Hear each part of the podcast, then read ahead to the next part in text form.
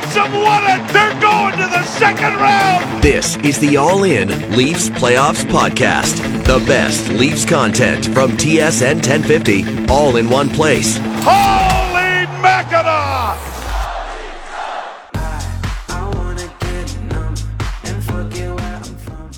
Back here on First Up, Aaron Korolnek, Carlo Colaiacovo. There have been just four instances in NHL history of a team coming back from a 3 0 series deficit. The Leafs will begin their attempt at becoming the fifth tomorrow night in Florida. You can hear it on TSN 1050. So, Coco, it's only natural that we welcome in the only man ever to be part of two teams that came back from 3 0 back in 2010 with Philly, in 2014 with the LA Kings. Now, Justin Williams may be Mr. Game 7, but our next guest, he's Mr. Comeback. It's That's Mike right. Richards on First Up. Good morning, Mike.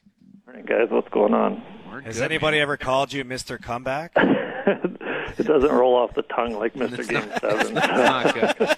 It's not. It's not good. Uh, before, but, but, but before we we get into um, the Leafs and what they need to come back, like what's going on with the fishing out in Kenora? You and Gussie, the world champion fisherman, have you guys been, you know, wetting some lines out there? Fill us in.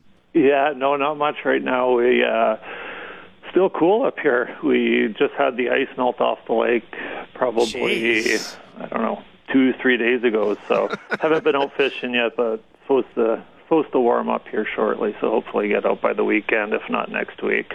How awesome was it for you to watch your boy Jeff Gustafson win the Bassmasters? I know we had him on our show. He talked about his relationship with you, but what was that like for you to watch him win that?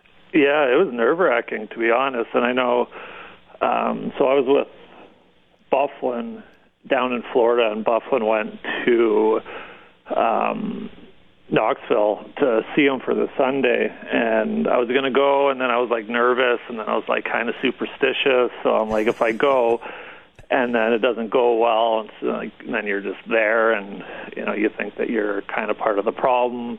Um, so I stayed in Florida and I watched it on the computer, and that whole day, man, was that nerve wracking. With one fish. was it one fish? or- yeah, one he had fish. two. He had ended up winning. one until. So I was walking my dog with my wife, and he caught the first one at like ten, and I was like, okay, now we're good. Now we're gonna go.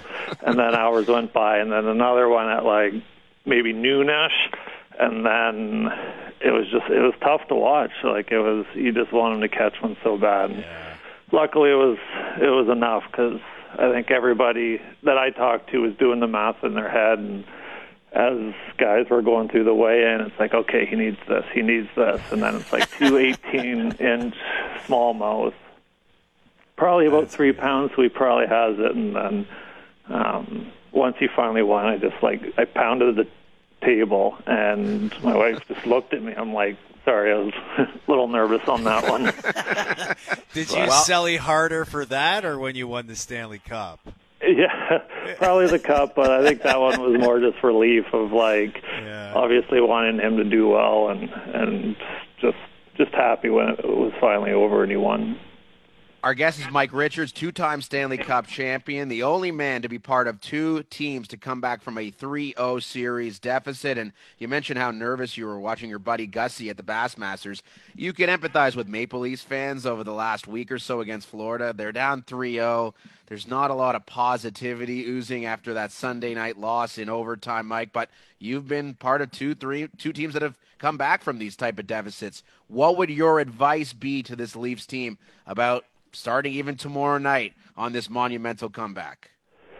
Yeah, I guess the advice would just be kind of what Sheldon said after the game is just get one and um you know you, you can't win four in a row without getting the first one obviously and you just build off the shifts um build off the periods and then build off the games. And for us I know both times it was just we thought we were playing well.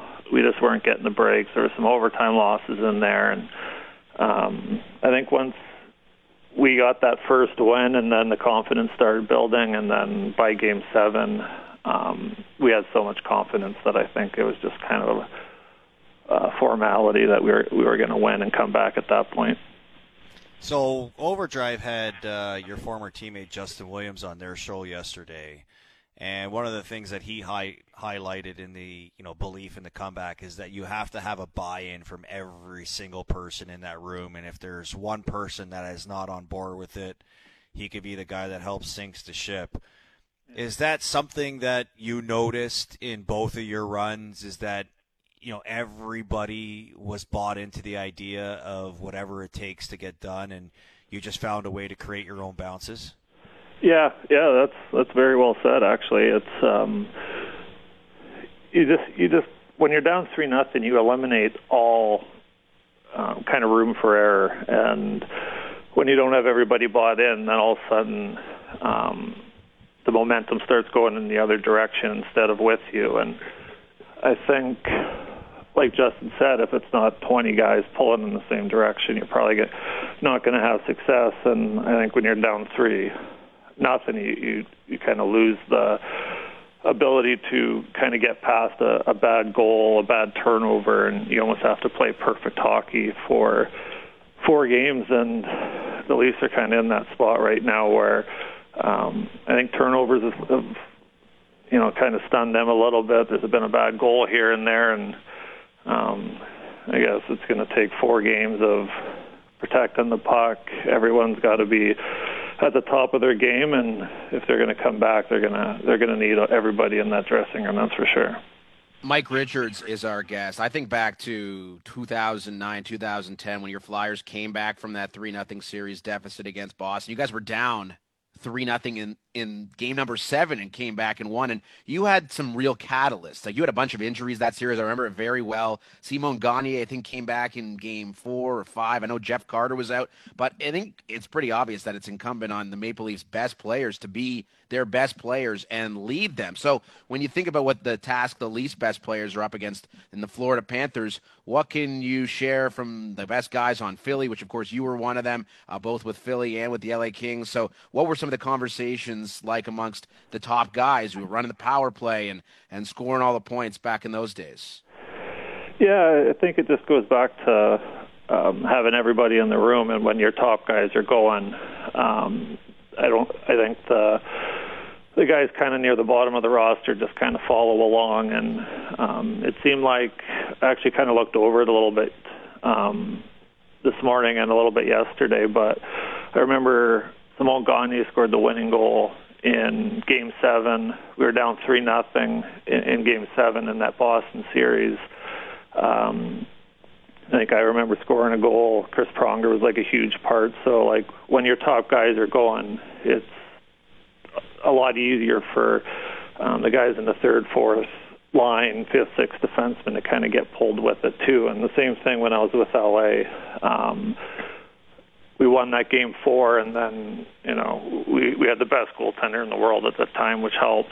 Um, but it was just everybody pulling in the the same direction. Everybody you know never gave up.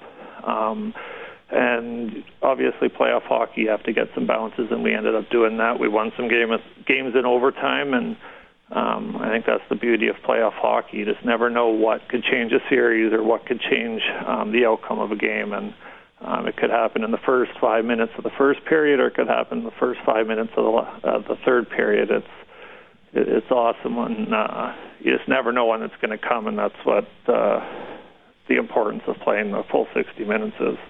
Mike Richards, our guest, the pride of Kenora, Ontario, two-time Stanley Cup champion. Coco. Richie, when you look at this Maple Leafs team, and I, I would imagine you've watched their three games so far. They're playing against a Florida team that has that belief in them because they've already come back from a 3 1 series deficit and they're playing with so much momentum. But if you had to sort of um, highlight one thing in their game that can change the potential outcome that they want to get with a win, what do you think the Maple Leafs need to do a, a better job at? Yeah, probably just getting past their forecheck. I think right now they uh, they're getting in there on on the Leafs defensemen, and I think you saw it a little bit too at the beginning of of last game where they started generating some two on ones um, right off the start of that game, and it just bypassed their their pressure on the forecheck and ended up um, getting some chances. So, um, I mean, Florida's playing well. I, I think it's just a, a basic, typical playoff hockey team right now. They're getting great goaltending, um, scoring big goals at, at big times, and, and they're a physical team. So anytime you have a physical team, um, you, you have to move the puck quickly. Um, probably turnovers, I think, would be the biggest thing for the Leafs from what I've seen, and just don't get discouraged. Don't I guess don't try to force it as, as much as I think they have been, because um, that's when when turnovers start. Mike, you've been such a clutch playoff performer throughout your NHL career. I love hearing stories about playing through injuries. Like, if I can recall correctly, did you have a torn labrum in both of your shoulders? And, like, you didn't miss a single game? Like, after the season, you had, like, a surgery on one and you had to wait to have surgery on the other because yeah. you wanted some functionality? Like, take us through that one. I love those stories. Yeah. Uh, it was against, when, what year was I can't even remember what year. Um, but I think we went to the conference finals that year and had uh, both torn labrums and then a torn rotator cuff in my in my one shoulder. And Jeez. yeah, it kind of happened mid-season, and you just kept playing with it, kept playing with it, and then uh, at the end of the season, you had to do them two weeks apart just uh, to be able to function. So I was like. You have to like sleep with two slings on, so you kind of seem like a, a laying in bed, like a little bit of a mummy once you get both of them done. But um, I mean, that's playoff hockey. That's why you do it. Oh, I remember. I remember hearing the story of Gary Roberts doing both hips. Yeah, and he and he would always joke about going to the bathroom and always needing help. Yeah, going to the bathroom. that's the same scenario with you, where life was just about getting help with everything yeah, that you was, did at that time it was just um yeah you, you basically need help. Had to install a bidet in the on, bathroom. getting a sweater on getting um obviously cooking getting meals stuff like that. But the craziest thing that i've seen is um um when we were in philly uh jason smith had two I think it was either dislocated or separated shoulders, and he played through it. And you could just see him the next morning come to the rink, and he couldn't even lift his arms up, and he'd just be like, you know, how'd you sleep last night? And he would just kind of be like, well, got about 45 minutes. And then that night, like he played physical. Man, was he physical. And with two separated or dislocated shoulders, he couldn't even lift his arms up, and he just had that forearm shiver, and you wouldn't even be able to tell. So that's the beauty of playoff hockey. You just never really know what these guys are going through right now, mm-hmm. but at the same time, like you don't hear anyone making excuses. It's pretty awesome what what guys will do to win that Stanley Cup. If, if that's the NBA, those like Jason Smith would retire. Like he'd be done. yeah. Be like, okay, it's over. No, no, like, oh my yeah. god, I guess that's done. Go ahead, Carlo. NBA, well, I can't wipe my bum. I mean, there's yeah. no way. Yeah, exactly. no, yeah. Uh, just quickly before we let you go, Richie, watching this Maple Leafs team, do you think they have what it takes to come back from three nothing? I think they have the players to do it. Um, I think looking to, watching tomorrow night, I think is going to be the big thing. Like if they come out, um, and Auston and Mitch and, and Morgan Rielly are kind of leading the charge. Um, I think that'll be the big thing is, is just getting getting off to a good start, kind of getting a little bit of confidence in that dressing room, um, and then kind of go from there. It's tough. Like you need some you need some bounces, and there's just no other way to put it. If you don't get the bounces, it's going to be tough to do. But um, I heard you guys yesterday, and, and you got to kind of create your own bounces. You have to, to earn them, um, and they haven't been doing that as much or as consistently, I think, in the first couple games as they did last series. So um, I think you'll you'll probably have a good idea after the first period tomorrow night to see to see how they come out and if they come out hard and and, and play good hockey. I think they they'll start believing slowly but surely, and if not, I think it'll be it'll be over pretty quick. Mike, always a treat to have you on the show. Thank you for doing this. Hopefully, you're able to wet some lines this weekend up in Kenora. Get rid of that ice. I mean, ice. I mean, it's like 20 degrees here in Toronto. So yeah, seriously, it's yeah, May already. Let's go. Yeah, yeah, exactly. I'm with you. Uh, th- thanks, man. We appreciate your time. All right, anytime, guys. Have a Thanks, good day. Thanks, pal. See ya. Mike Richards. You're listening to the All In Leafs Playoffs Podcast. The best Leafs content from TSN 1050, all in one place. To hear more of First Up, tune in weekday mornings from 6 till 10. The second round. This is the All In Leafs Playoffs Podcast. The best Leafs content from TSN 1050, all in one place. Holy mackerel! Welcome into Leafs Lunch on TSN 1050. Julia Tocheri and Mike DiStefano with you, and our TSN hockey insider, Darren Dreger, is on the phone right now. How's it going, Dregs? Oh, it's going well. Uh, I'm just trying to recover from uh, seeing your social media posts on the weekend at the uh, Taylor Swift concert where you look like a drowned rat because it was raining. I raining. look much but cuter than that. Dregs, how could you say that? I looked very you cute. were- a princess drowned rat. Let's let's uh, we can we can go there. How about that, Julia? Okay, so but that goes into the of all timer. Leafs jersey, Like, by the way, right? yep, thank you. It wasn't Yeah. lucky, but it, it did. Oh my gosh, Dregs, that was really funny. Sugar Daddy and Sugar Mommy is number one on your quotes on this show, and number two, I think, is you look like a drowned Drowned rat. That was pretty good. That was pretty good. Uh, Dregs, look, I, I know that you are, you know, a, a centrist journalist with, with no allegiances here, but I gotta ask you, how how's Mason Dreger feeling? A week ago, or a couple weeks ago, you told us that he told you that this team is different. They're never out of it. Has he still got that type of optimism? Yes, but it's waning, obviously. I, you know, I feel like they've got to win a game or two. And if they win a game, then it, develops into a series. Right now, it's not, right? You're down three games to love. Um, there's no pressure, as Matthew Tkachuk talked about today on the Florida Panthers. But all of a sudden, Toronto finds a way to gut it out and, and gets that win tomorrow night. And things shift a little bit. And then if one win turns into two, and now it's a 3-2 series, now the pressure fully goes over to the Florida Panthers because, you know, they've got to find a way to close. I, I still think that the Florida Panthers are going to win the series, but I've got enough respect for the talent of the Toronto Maple Leafs and everything that they're made of that they're not going to be swept, that they're going to find a way to claw back in, in some way. But again, let's, let's take a closer look at, at the Florida Panthers.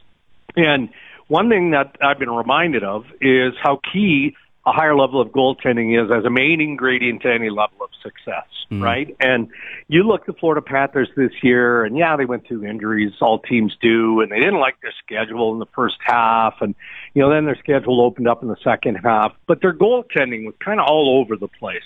Well, they've gotten a higher level of goaltending. They did in the Boston Bruins series. Bobrovsky comes into that series late. He's fresh so that they can push through even game two of, of this second round where Florida was basically out of gas mentally and physically and Bobrovsky kept them in. And then they had the extra day time off and they were able to recharge and reset and, and found a way again to, to win in game three. So Florida's a really good team. You don't dispatch a record-setting Boston Bruins club the way they did in the dramatic Game 7 fashion without having a lot of the boxes ticked. And that's what the Maple Leafs are finding out now. But Toronto is too good to go down in four straight. So I think they win at least a game. Yeah, Florida is more than a respectable opponent. If Toronto didn't Yeah. think that coming into it, they know it now. But when it comes to the Leafs, Dregs, how surprised are you that I, feel comfortable saying through nine games in this postseason, we have not seen the Leafs' best hockey, or, or maybe even close to it? No, I, I think that's true. Um, but how much of that is on Florida and the way they play? And then Both how Florida teams, that- though? What's that? Both Florida teams, though, and Tampa, too? Yeah. No, I get it. No, I, I guess I, no, I'm looking specifically at the Panthers Yeah. here. Um, you know, and Paul Maurice kind of showed his hand prior to the start of the series. He said, "Look, you know, we are an attacking, forechecking team. That's how we play." You know, after game one, I, like how many hits did Florida register? Like 47, I think. And and Maurice felt like they needed to be more physical. Well, that's as advertised. That's the way they like to play, and that's how you combat the speed of, of the Maple Leafs. But, you know, now let's look at what Toronto isn't doing. And we can see that if we want to use Mitch Marner as an example, he is different in this Panther series than he was in the Lightning series. Yeah. And he's different in the playoffs than he was in the regular season. And and maybe that's just the intensity of the playoffs too, right? Because you don't have as much time and space and there is more, you know, physical pressure, particularly in this this best of 7 against the Panthers. Um so, you know, I I can appreciate how difficult it is for him out there he always seems to have the puck, so that's why you know the the turnovers are more prevalent with Mitch Marner than maybe any other Toronto Maple Leaf player. I'm not making up excuses for this guy. You know, he's got to find a way to deliver. That's what he's paid to do. No different than Auston Matthews, John Tavares, William Nylander, go down the list. So I, I, I guess I'm, I'm more surprised that Florida, the Panthers, have been able to execute their game plan um, to the point where they've they've neutralized the, the big guns of the Maple Leafs. I mean, these guys are firing blanks, and I wouldn't have expected that. No, and, and I think that's probably what's kind of most disappointing to, to most Leaf fans. I mean, look, Johnny, Mike Johnson's usually, you know, a pretty glass half full kind of guy. And even yesterday, right. he was we on our show, him. he was on Overdrive, and, and somewhat at a loss for words about how poorly yeah. the big boys in particular, you know, just were no shows in game number yeah. three. Like to you, is is I mean, is that a defining moment for the core in a bad way where this yeah. the season's on the line and not one of them showed up to play? Well, it, it could be.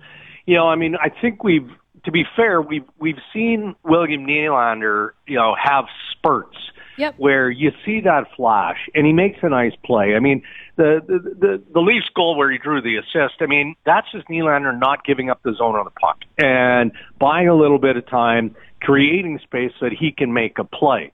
Um, you know, Matthews looks like he's forcing that shot, and it looks like he's going blocker side on Bobrovsky, trying to find a hole that isn't there. But he hits the post. If that goes inside post, you know, maybe things turn differently. But that's not where the series is at anymore. So you can't come up with mischances and the what ifs.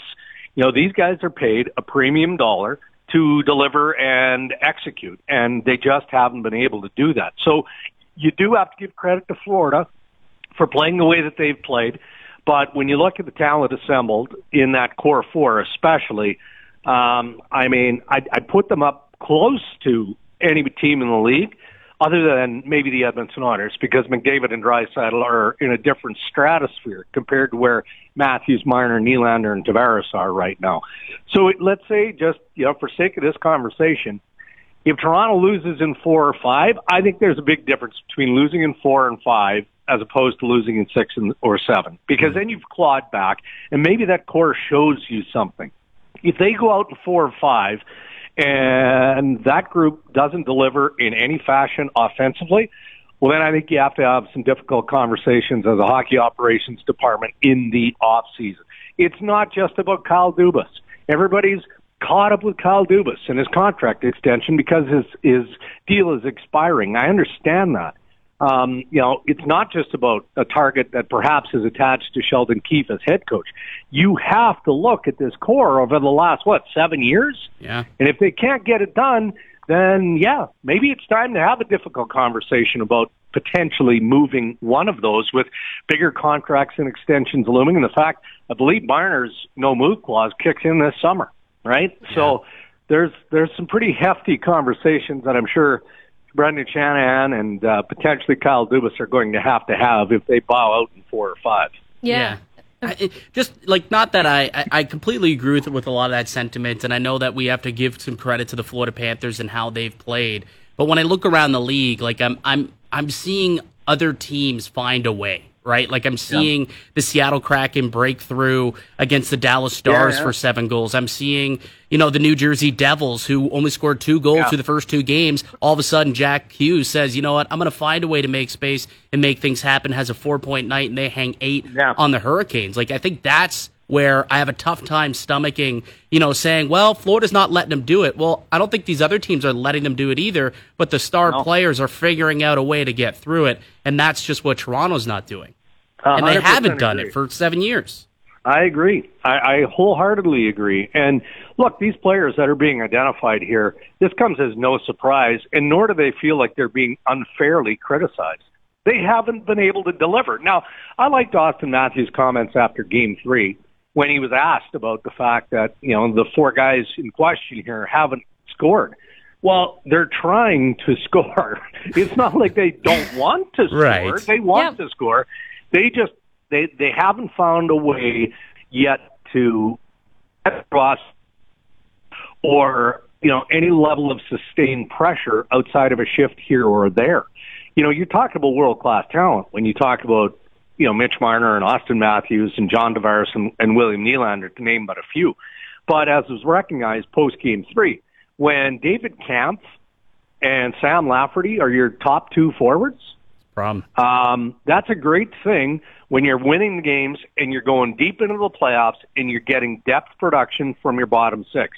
It is not a good thing when that's all you've got going in game three of a best of seven and you've already lost the first two. So, um, I, again, I, you know, if, if Toronto extends a series and I think they do win game four, it's going to have to be because those guys show up and finally find a way to beat Bobrovsky.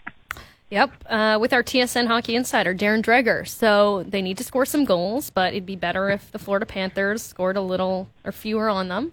Uh, Brodie and McCabe have, have been on the ice for a lot of the goals against, and they were only on for one against in the Tampa series. So how much is the struggles of that duo factoring into to where the Leafs are at today? Yeah, I, I'm hearing you, Julie, and I, you know, I guess we're looking back at Game Three and that that glaring set of mistakes that was made, uh, particularly in this case by T.J. Brodie on the overtime winner by Reinhart, right? But you know, you want to do a deeper dive into that game. You know, Jared Arnold looks like a 40 year old now. Unfortunately, you know, his heart is in it. He, Yeah. he just he probably can't keep up anymore, and that's recognized in his time on ice. Um, you know, Luke Schenn, I think, has been a terrific ad for the Maple Leafs. You know, he looked like he was lagging a little bit in game three and, and, and McCabe is relatively inexperienced. He's got that physical element to him. Um, but, you know, this is a higher level and a pace of play and a level of intensity that he doesn't have a ton of experience in. He, he doesn't. And look, I, I don't like piling on individual players. Obviously, Sheldon Keefe likes the game that Justin Holl provides, particularly on the penalty kill. But he's struggled for a long time. He has, and and you know they just they they don't either want to recognize it or just don't feel like there's an other better option. And I don't know what happened to Timothy Liljegren in the second half of the season. Maybe it because maybe it, it, it's because he was out um, and got passed by other players, but his confidence has gone out the window. So now all of a sudden, collectively, right? It's not just about that one pairing. It's about a group of defense that aren't the reason. They're not the reason why the Maple Leafs are, are trailing three games to love in this series, but they're a part of it, right? Um, because, you know, I had this conversation with someone earlier today. You can't convince me that Florida, the, the Panthers blue line is better than the Maple Leafs. You can't. No. Um, and then I look at the New Jersey Devils. I happen to like their defense because they're so big and they cover a lot of ice. But you could build a case there that Toronto's defense is as good as New Jersey's, right?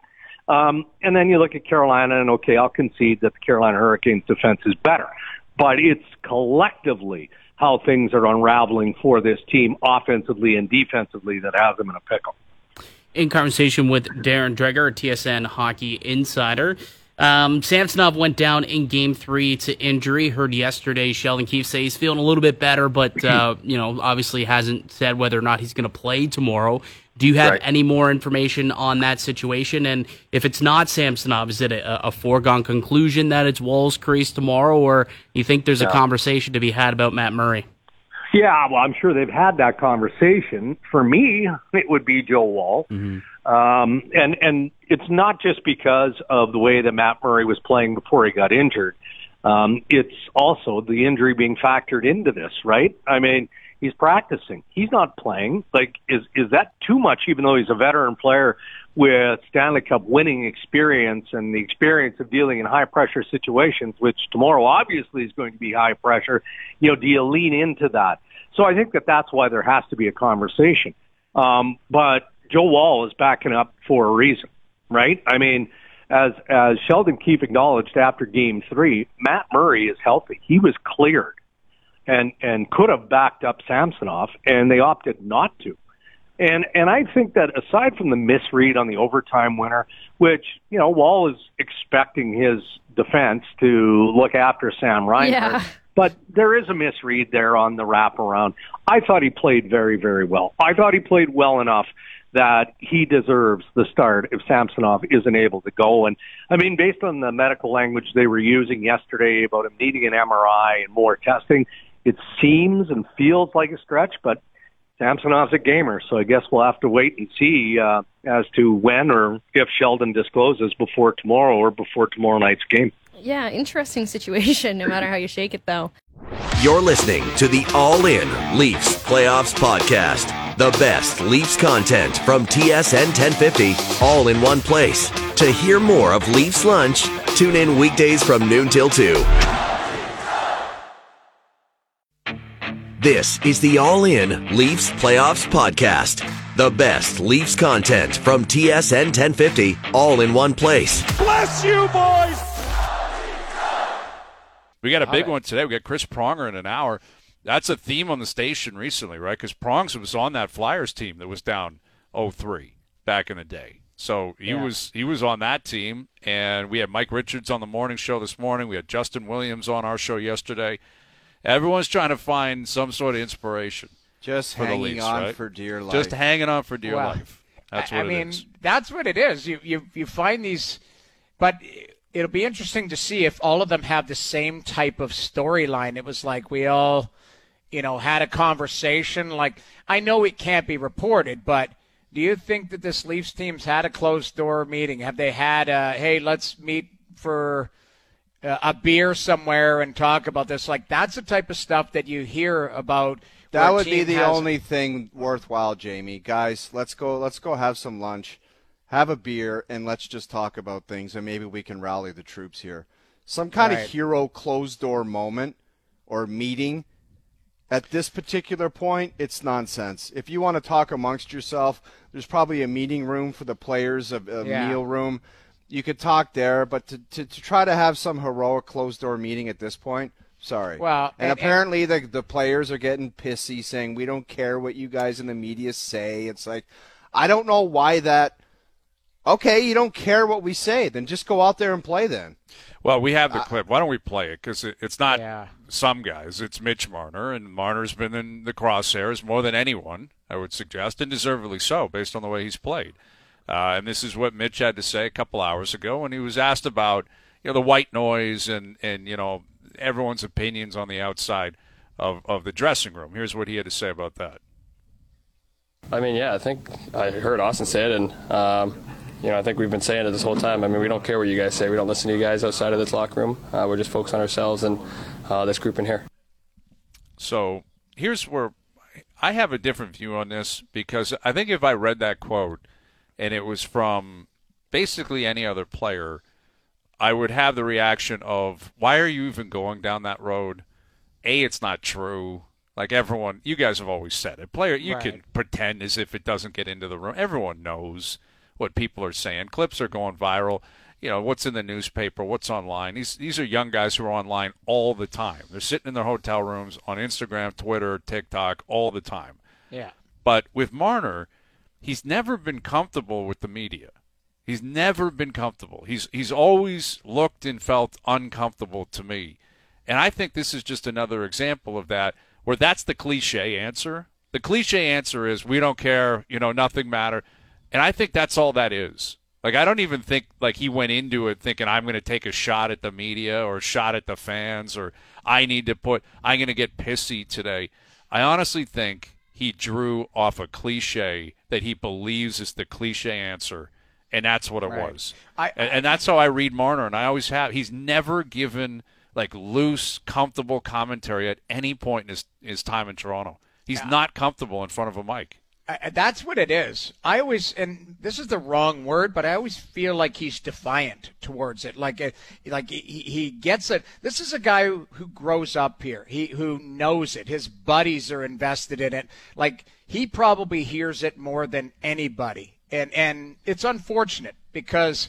I guarantee you, this guy loves this market, loves this team, loves everything about it, and it's tough when things aren't going the way you planned because he probably wears it a lot more than other guys who either aren't from here or maybe aren't as, you know, right in the crosshairs because Mitch is a star player. Mm-hmm. But I've always felt, and I don't know if that's the right word, like he, he I think he comes by it honestly, where he's like, I don't, you know, I don't care. I just what was the comment? It's like my dog doesn't judge me or something. Like there's, there's yeah, he said that earlier in the year, which was Yeah, strange. like- Again, no one was being really critical but, of but, him at that but point. I, I, I get that word where it's defiant isn't the right word. He's just like he doesn't want to deal with it. He's like, and and that's kind of where if I was him, just go the other way. It's like, listen, we're doing what, what we can here. We're not we're not trying to have any outside influences, and like it. I think he's trying to articulate that, but it just comes off as a little bit, for lack of better doesn't words, even make sense. The comment. You know, it doesn't make sense. The comment. Yeah. If he doesn't care what we're saying, how does he know that we're saying negative things? Like that. That doesn't make sense in itself. It's just I don't know why he went down that road today of all places. Why not just say we got to lay it all out in the ice? There's nothing much else to say. Like Yeah. to say we don't care what you guys think. I mean, it's just it's it's a nothing comment. It's not like people are going to get bent out of shape about it. Yeah. But he just I, I I don't know why he went down that road. Well, it doesn't help him because, you know, uh, naturally people are going to take that and say, I wouldn't expect this player to say that, right? I, I've never heard Sid say that. I don't think, Right. you know, this guy would say that or that guy or whatever. Like it's, it is a scenario where it's like, guys, you're the ones that have dug the hole. You're the ones that Right. are 0 3. You're the ones that, that didn't play well the other night. You know, just own that. And what do you expect? They Like, don't ever own it though, But Brian. that's the They're problem. always It's- like we had some someone looks and we had a post and we didn't get power plays. Yeah. I don't think I've ever heard one of them say I was terrible out there tonight. or look pissed off, right? Like really snap and say I'm not doing this or or yeah, they just that's not how they're wired. That's not how they're programmed. And yet, with everything that was said yesterday coming off game 3, as you reset for game 4, it, it goes right back to those core guys, right? Yeah, like if they have any chance of winning tomorrow night, they've got to be great. Like they've got to elevate their games, and they should feel lucky that they still have that opportunity to do that. Yeah, I remember playing in Calgary, and you know, I always took my cues from a guy like Iginla, you know, who was always in the crosshairs, made the most on the team, him and Kiprusoff, and but they were under the most amount of pressure.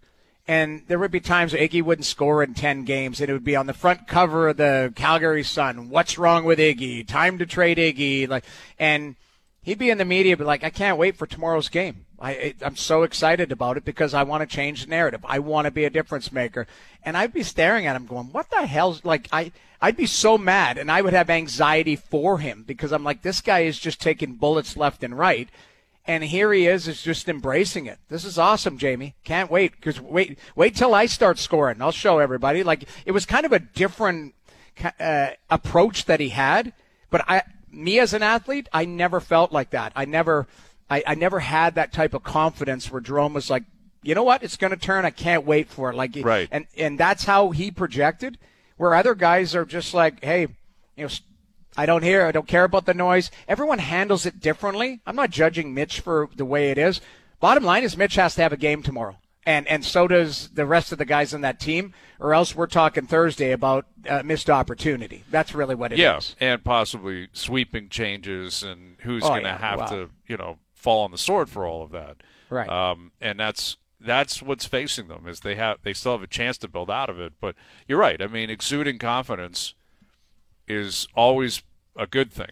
It's like it is what separates general. Like everyone's got talent, and sure, some guys have more talent than the others. But the Right. great players, they have more talent, and they also have more confidence, more belief. They show up every night. And they're like, I know what I'm going to do. Like I'm well aware of what I'm going to do, and I'm not sure that confidence is there in these these players. You Doesn't this look like point, it. it's- yeah, it's tough to say that it is um, prior to the game. Like I, I, and then you look at the other side of it, like Matthew Tkachuk said today, the Panthers are facing no pressure, which I don't believe because now you're up three nothing, you're at home, you got to close. He's been hammering the underdog thing, and Yeah. you know we don't. You know we're playing with house. He's he's throwing out all the cliches. Right. He's he's gone back to the well a few times on Which- that one. and I he's mean- trying to hold on to it until they actually win the round. And then Which I'll bet you he'll play it probably in the next round too. I wouldn't be surprised at all. Well, which is fair, realistically, because if you look at every betting line, every person, including the three of us on this panel, like I had the Leafs winning in five, thinking that that like we had nobody, nobody in this world had Florida beating Boston.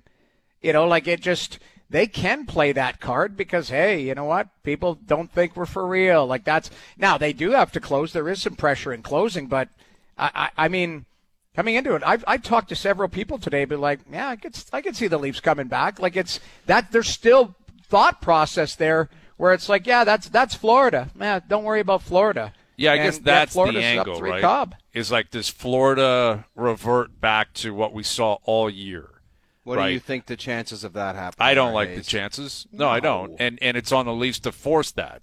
As much as you know, the, the Florida's not just going to magically show up and be awful tomorrow night. The Leafs have to push them down that road, right? Like it obviously starts with one win at a time. You get one, Right. then you make them fly up here, make them think if you win Game Five, then all bets can be off, right? Like you got to get to Game Six before you can even contemplate the idea of one team really gaining momentum and the other team really losing it. Right. It, it just just winning tomorrow night doesn't change anything. It just it pushes your survival down a couple of days. Yeah. But if you win game 5, then the pressure really flips cuz now Florida's going home and they're thinking if we don't close this, we're screwed. We're- right? we're like if you don't win seven. the game 6 at home and it's got to go back to 7, they could be in big trouble. And what's interesting about where the Leafs are at right now, and I think the mentality of the fan base is there was some massive news today. Like an hour ago, it was announced Joseph Woll is starting tomorrow night. Joseph Woll is playing, and it. I don't think it's garnering that much of a reaction. Where imagine if the Leafs were up two one and this was happening, or if they were down two one and they were still in the series, this would be mass. This would be panic inducing. Quite frankly. it's not garnering a lot of attention. You know why? Because the idea of putting the other guy in there is scary as hell. That's why. You're talking Matt Murray. Yeah. Yeah, That's why uh, it's agreed. not guarded. It's like there's basically no other option. This guy's won two point. Stanley Cups and he's just it just can't happen. That that's Right. where it's at. That's where I that agree with you. decision was at. What I'm saying is the fact that Samsonov can't go. Like if you lose your starting goalie in the second round, that is as panic inducing as anything. It's exactly. huge. Like that is massive if you lose your goalie out of nowhere. But and that's what's happened. Like Samsonov's not playing. I would assume he doesn't play again the rest of the round if it's just a foregone conclusion he's not playing tomorrow.